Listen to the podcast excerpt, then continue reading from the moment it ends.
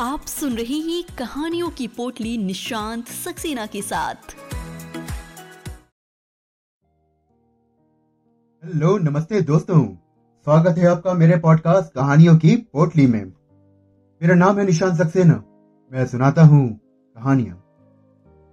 आज मैं आपको सुनाने जा रहा हूँ कहानी अंधेरे से अंधेरे की ओर। तो चलिए, सुनते हैं आज की कहानी। आनंद भवन के अय्यर ने पान की दुकान वाले से नायर को बुलाया। गर्मा गर्म कॉफ़ी दी और वार्तालाप शुरू किया। नायर बाबू, मेरे तीसरे बेटे की पढ़ाई खत्म हो चुकी। अब वो व्यापार करना चाहता है। उसे ठेले पर बैठाऊँगा। चाय, कॉफ़ी और नाश्ते का धंधा करने के लिए कहूँगा। आजकल सब लोग दौड़ धूप में रहते हैं। सड़क पर खड़े खड़े खा लेते हैं और मिनटों में खाकर चले जाते हैं। मेरे होटल में प्याले धोते थे। उनको ठेला बनवाकर अलग से बिठाया तो तुमने खूब तरक्की की है। खुशी की बात है, तुम मेरे प्रति रेडी हो। मैं इस बात को मुझसे कई बार कहा है। मुझे बहुत खुशी है, लेकिन अब मुझे यह ठेला चाहिए। अब तीन महीने के अंदर यह ठेला खाली करो और दूसरी जगह अपना देखो, और यह तुमको हर हाल में करना है। ने नायर से कहा। नायर की चिंता यह है कि अब वो क्या करेगा? जीवन जापन की राह दिखाकर अय्यर ही उससे छीन रहा था। पाँच दशक पहले अय्यर विशाखापट्टनम आकर बस गया। मद्रास में मामा के होटल में प्याले धोता था। उसने छोटी सी गलती करी तो मामा ने गुस्से में आकर उसके पेट पर लात मारी। बस, फिर क्या था? पकड़ी रेलगाड़ी और आ गया विशाखापट्टनम। स्टेशन के पास किसी होटल में ही काम करने लगा था। पाँच साल बाद वहाँ काम किया तो एक खुद का ठेला लगा लिया। मेहनती तो वो बचपन से ही था। और अब वही ठेला आज तीन मंजिल वाले आनंद भवन का रूप ग्रहण कर जगमगा रहा है। रोज शाम के समय तोंदू अय्यर आनंद भवन के सड़क किनारे चबूतरे पर बैठता था। बेटे व्यापार की देखभाल कर रहे थे और दोनों तरफ़ से आने जाने वालों को बुलाता था। उनसे बहस करता था। कुछ लड़के तो उससे हँसते हुए पूछते हैं। यार जी आपकी तोंद कैसे बढ़ रही है? दोनों हाथों को वो तोंद को टहलाता और बड़े नाटकीय ढंग से कहता हमारी पढ़ाई निजी जीवन में काम आने वाली नहीं है। नौकरी या जीवन यापन के लिए पढ़ रहे हो ना? व्यापार में तरक्की करनी है तो पूंजी लगानी पड़ेगी। जब जेबें भरती हैं तभी तो तोंदे भरती हैं। इतना कह के सब हंस पड़ते ऐसी बातें अय्यर के मुँह से हमेशा निकलती थी। जो जिस व्यवस्था में अधिक तरक्की करता है, उसी व्यवस्था को विकसित करता है। अय्यर ने भी वही किया। नायर पंद्रह साल की आयु में ही पुलिस को पकड़ में आ गया था। कहते हैं कि जेब काटते समय पकड़ा गया था। पुलिस अधिकारी ने कहा था, अरे, ये खतरनाक आदमी है। इसकी नज़रें घरवाली के चाकू की तरह हैं। इसको छोड़ने से खतरा होगा। ये हमारे काम आएगा, इसे छोड़ना नहीं। इसकी दृष्टि एक चाकू जैसी है। और परिणामतः नायर थाने में रहने लगा।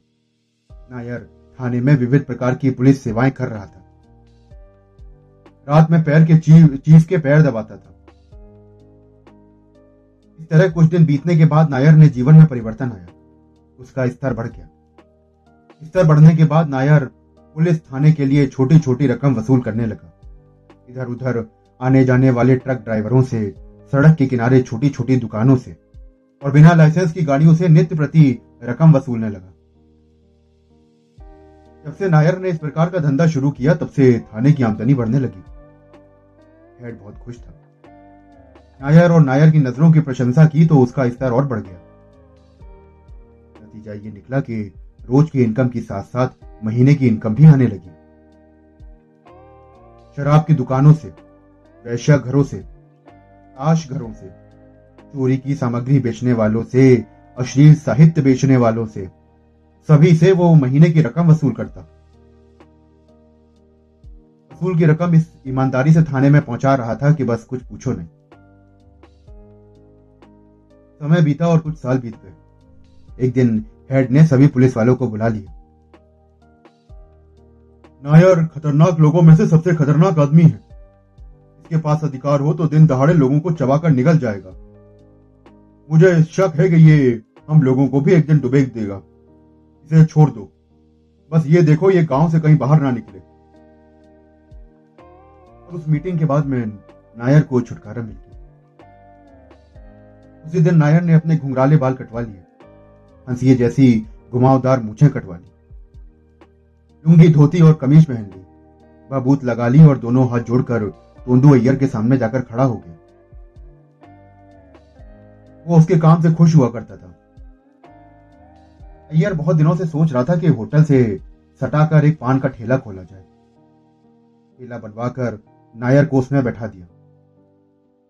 इस प्रकार से नायर ने खुद का व्यापार शुरू किया। व्यापार अच्छा चल रहा था। पुलिस वालों के बीच रहकर प्राप्त किए अनुभव से अश्लील चीज़ें बेचते हुए आसानी से पैसा जमा कर रहा है वो। नायर ने छोटा सा घर खरीदा। अच्छी तरह से बस गया। उसने शादी भी करी और इस मौके पर मैकल पैडी तल्ली ने नायर की बड़ी मदद की। पान के ठेले से सटाकर नायर ने पैडी तल्ली के लिए फलों की दुकान भी खोली। उसने सोचा, इससे ना केवल तरक्की होगी, बल्कि अपने लिए भी लाभदायक होगा। पैडी तल्ली की आयु चालीस पार कर चुकी है। वो मोटी है, गोल चेहरा है और उस पर एक बड़ी सी बिंदी। हमेशा हँसते हुए बातें करती थी।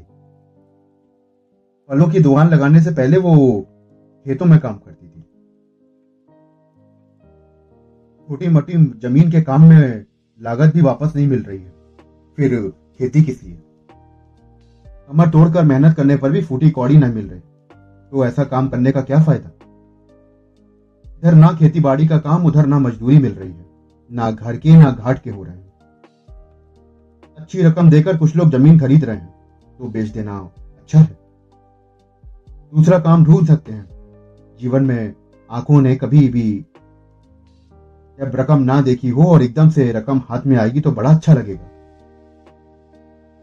एडी तल्ली इस बीच में हर रोज की तरह ये बात बता रही है कि हमारी खेती उनके हाथों में चने की तरह चली गई।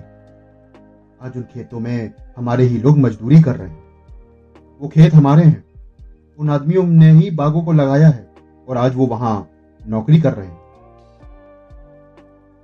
बस अंतर यह है कि वो धोखाधड़ी को पहचान नहीं पाए। उन्होंने हमारी ज़िंदगी को राग कर दिया बस यूँ ही वो माथा पीट पीट कर सबको बताती थी। इसी बीच नायर अपने व्यापार को बढ़ाने के लिए सोच रहा था कि एक दिन उसने पैडी तल्ली को बुलाया। ठेले पर बिठाया और नींबू का ठंडा सोडा पिलाया।